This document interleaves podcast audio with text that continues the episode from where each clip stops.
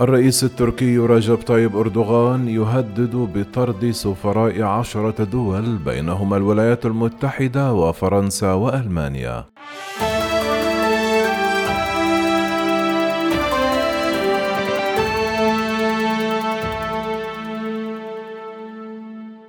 هدد الرئيس التركي رجب طيب أردوغان بطرد سفراء عشرة دول من بينهما فرنسا وألمانيا. والولايات المتحدة بعد دعوة للإفراج عن المعارض عثمان كافالة أطلقتها هذه الدول حسب ما ذكرت وسائل الإعلام التركية يوم الخميس. قال أردوغان بحسب تصريحات نقلتها عدة وسائل إعلام أمريكية.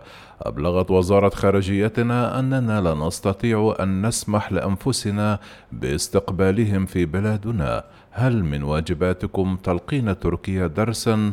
مؤكدا أن القضاء التركي قضاء مستقل.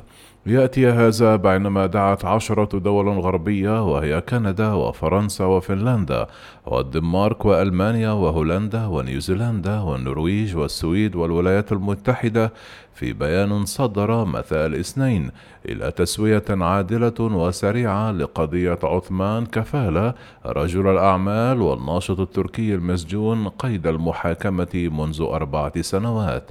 جاءت تصريحات أردوغان في حديث للصحفيين على متن الطائرة أثناء عودته من جولته الأفريقية التي شملت أنغولا وتوجا ونيجيريا واستدعت تركيا الثلاثاء سفراء الدول العشر معتبرة أنه من غير المقبول مطالبتهما بالإفراج عن المعارض المسجون وتتهم السلطات التركية المعارض البالغ من العمر أربعة وستون عاما والذي يعتبر من أبرز شخصيات المجتمع المدني بالسعي إلى زعزعة استقرار تركيا.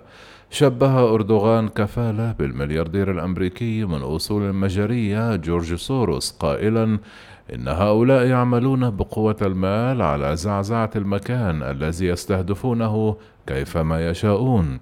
وفي سياق آخر قال الرئيس التركي أنه بعد إخراج تركيا من برنامج طائرات إف 35 سنسترد مليار وربعمائة مليون دولار بكل الأحوال. والمحادثات مع واشنطن متواصلة على مستوى دبلوماسي منخفض في هذا الشأن. كما أشار أردوغان إلى أنه سيبحث مع نظيره الأمريكي جو بايدن الخطوات المشتركة والواجب اتخاذها بخصوص مسألة اف 35 خلال قمة العشرين في روما مشددا على عدم تنازل تركيا عن حقوقها.